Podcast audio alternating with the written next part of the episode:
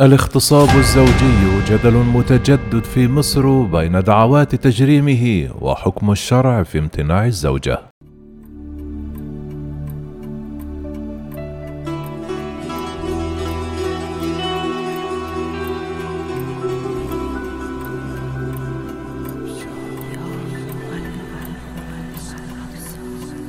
الاغتصاب الزوجي في مصر مصطلح تردد كثيرا في وسائل التواصل الاجتماعي بين مطالب بتجريمه واستنكار لمفهومه من الأساس.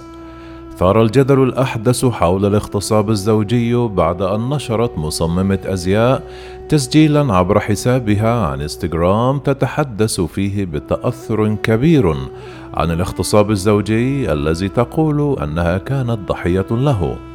وتمنت أن تؤدي إثارة هذا الجدل إلى تشريع قانون يجرم الاغتصاب الزوجي.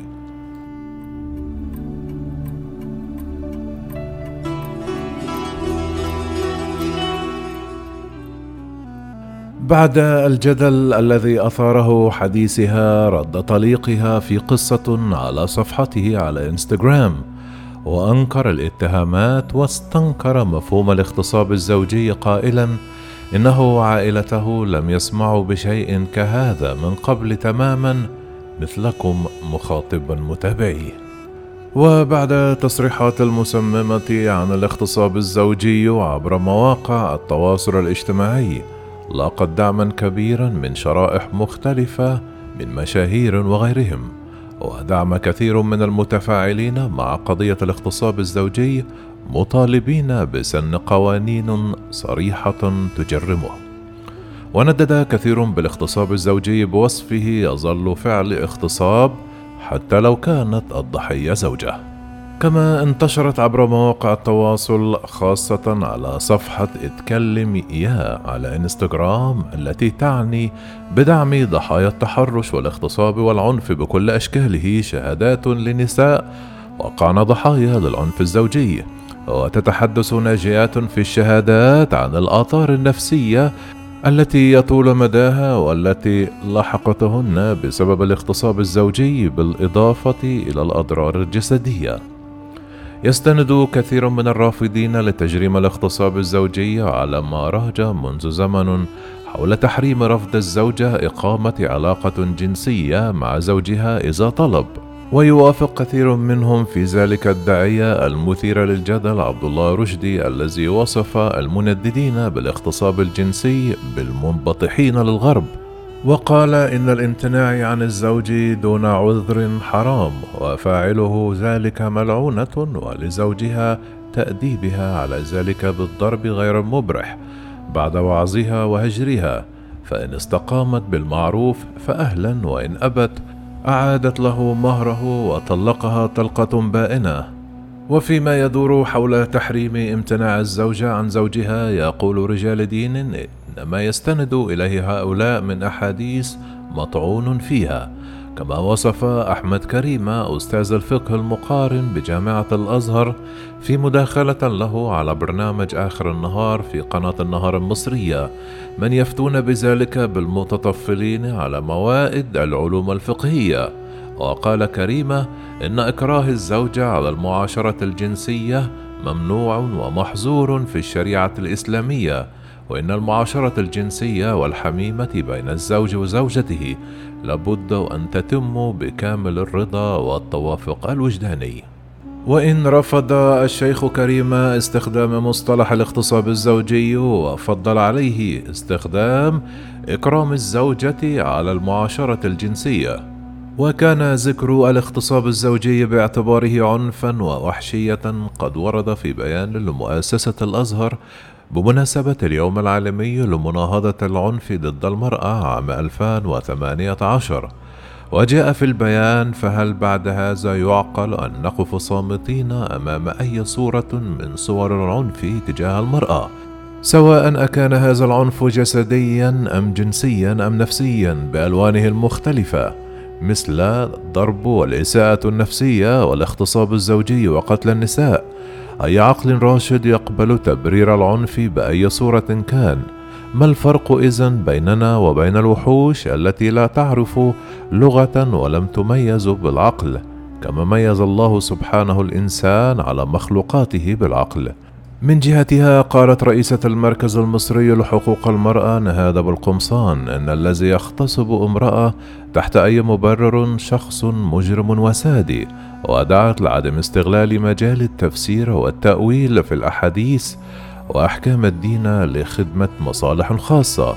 وفي كثير من التعليقات المتداولة عبر مواقع التواصل الاجتماعي بشأن قضية الاغتصاب الزوجي استنكارا لاعتبار إجبار الزوجة على إقامة علاقة جنسية اغتصابا وأغلب التعليقات تنطلق من أن عقد القران أو المعروف بعقد النكاح يجعل من المرأة ملكا للرجل يأتيها متى يريد.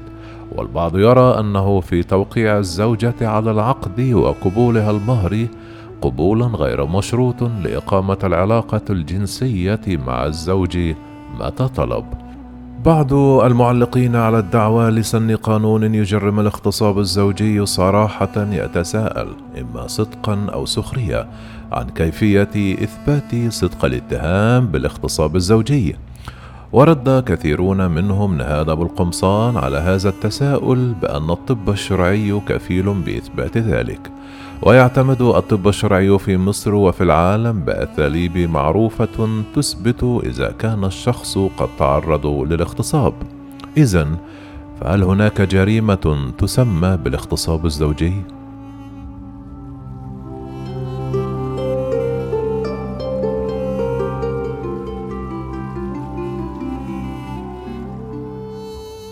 كثير من المتفاعلين عبر وسائل التواصل الاجتماعي مع المطالبة بتجريم الاغتصاب الزوجي يقولون أنهم لم يسمعوا قط بهذا المصطلح. وبعضهم يراه غير منطقي من وجهة نظرهم بحكم السائد في الثقافة العربية من أن التواصل الجنسي واجب من واجبات المرأة نحو زوجها لا يتطلب أداءه تفكير ولا موافقة. المقصود بالمصطلح اغتصاب أحد الزوجين للآخر وبحكم ميزان القوى الغالب في المجتمعات العربية والذي ترجح فيه كفة الرجل يقصد به اغتصاب الزوج لزوجته والاغتصاب هو مواقعة شخص أنثى أو طفل في الغالب دون رضاه. لكن القانون المصري لم يذكر الاغتصاب الزوجي صراحة في فصوله التي تتناول العنف الأسري أو الاغتصاب أو العنف بشكل مطلق بينما تنص المادة 267 من قانون العقوبات المصري على أن من واقع أنثى بغير رضاها يعاقب بالإعدام أو السجن المؤبد ويعاقب الفاعل بالإعدام إذا كانت المجني عليها لم يبلغ سنها ثمانية عشر عامًا أو كان الفاعل من أصول المجني عليها أو من المتولين تربيتها أو ملاحظتها. أو ممن لهم سلطة عليها أو كان خادما بالأجر عندها أو عند من تقدم ذكرهم أو تعدد الفاعلون للجريمة. ومصر ليست الوحيدة في عدم وجود ذكر صريح للاغتصاب الزوجي في قوانينها. فالأمم المتحدة تقول في تقرير صدر في إبريل نيسان هذا العام ليس لدى 43 دولة أي تشريعات تتناول قضية الاغتصاب الزوجي. وقالت تقارير الأمم المتحدة عام 2019 أن أكثر من نصف البلدان في العالم لا تمتلك قوانين تجرم صراحة الاغتصاب الزوجي أو تستند إلى مبدأ الرضا.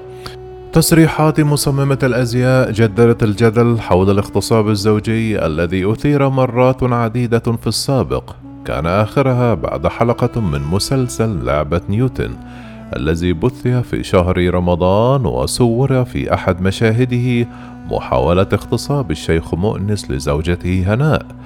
وتسعى جماعات ومنظمات عدة في مصر وغيرها من الدول العربية إلى الدفع نحو سن قوانين رادعة تعاقب على الاغتصاب الزوجي بصفته جريمة.